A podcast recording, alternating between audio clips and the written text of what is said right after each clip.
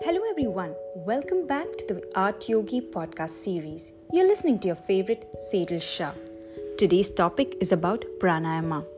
Are you aware what the real meaning of pranayama is? Well, let me tell you.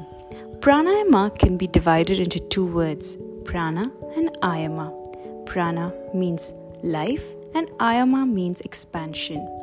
A simple meaning of expanding your life force is the work done by this beautiful pranayama technique. Also, our scientists tell us that our heart is a basic machine which keeps on constantly working 24 by 7. In a lifetime, we actually have the tendency to breathe around 2.75 billion beats, and approximately it takes us close to 70 years to complete that cycle. Well, if that is the case, there is an amazing debate by the ancient sages like Patanjali who tells that we have a chance to expand the life force by the practice of deep breathing.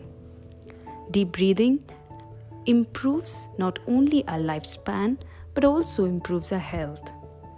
What else do we need in this beautiful world filled with so many amazing things and too many goals to achieve. Let us take some time off our daily schedule and start concentrating on our breath. The more we breathe, we realize how deep or shallow our breath is. Also, I would say that when you connect your breath to the thoughts that you are actually having, you will realize the importance of deep breathing.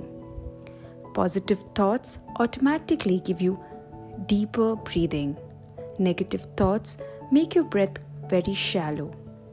The first step in meditation is deep breathing, understanding your breath, trying to focus at the inhalation and exhalation, trying to actually take control of your own self, thoughts, thus promoting a focused mind, a focused thought process.